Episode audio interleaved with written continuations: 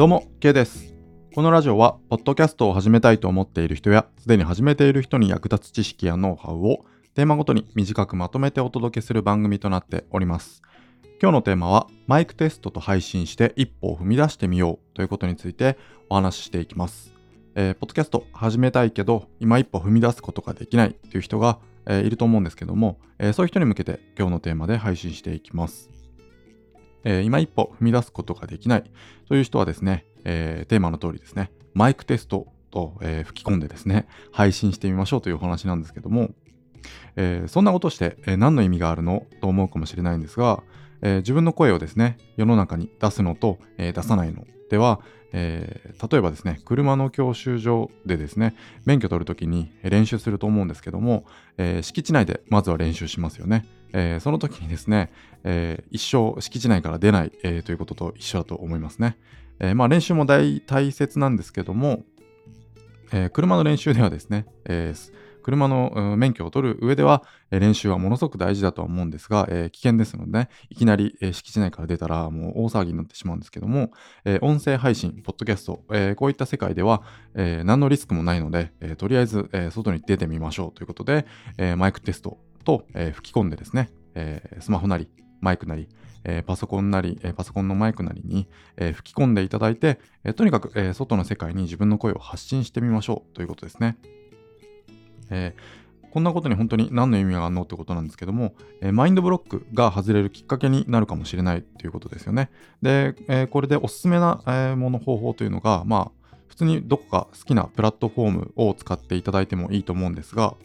えー私のおすすめはアンカーですね。アンカーというホストと呼ばれるものがあるんですけども、えーそこに、えーアプリをダウンロードしてですね、そこに自分のチャンネルを作って、えー配信ボタンをワンクリックするだけで、えー自分の声が世界中に配信されるんですよね。えーそういった体験をするということで、えーマインドブロックが外れるきっかけになるかもしれないということでお勧めしています。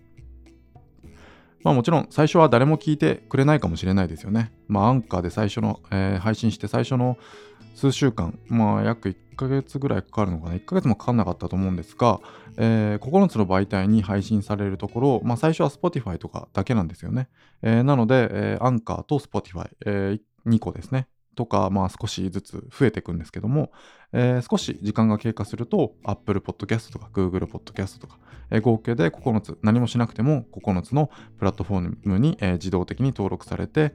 配信されるということなので、まあ、安心して、えー時間を待っていただきたいなと思うんですけども、えーこういった風にですね、アンカーでチャンネルを作って、ポチッと配信クリックを押す、えーだけでですね、自分の声が世界中に配信されるんだっていう風な体験をする、まずそういった体験をするということが大切ですね。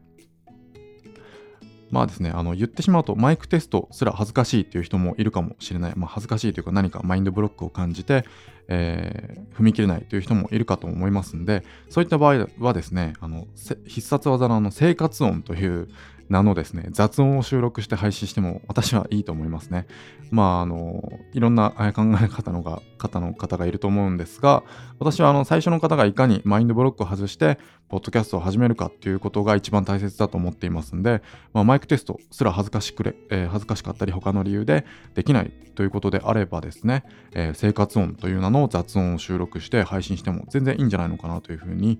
思います。とにかくですね、初めの一歩を踏み出せば、えーもし再生されたり、なんだろうこれと思って気になった方が再生する、えーさしてくれることがあると思うんですけども、えーとかですね、なんか、あ、この人なんかちょっと独特で面白いなっていう風になるかもしれないですよね。えーで、えーフォローされるということがあるかもしれません。そうなるとですね、えーあれなんで聞いてくれるんだってなりますよね、もちろん。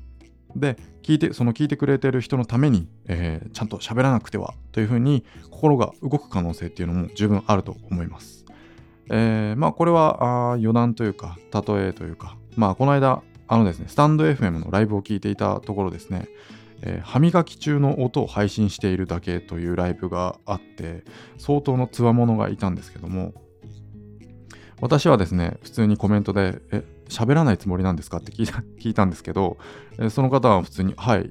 喋らないですって 普通に返してきたんですよね。あの、チャットがあるんですけど、ライブの。えー返してきて、で、ただ単に、えー音としては、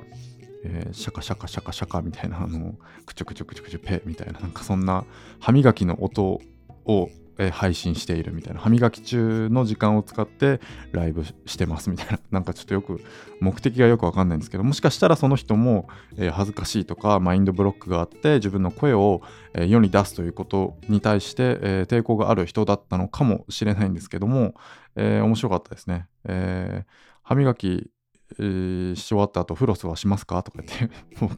私が質問して「いやフロスはしません」とか言って。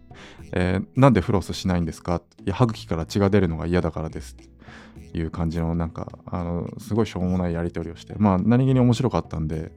えー、楽しかったですけども。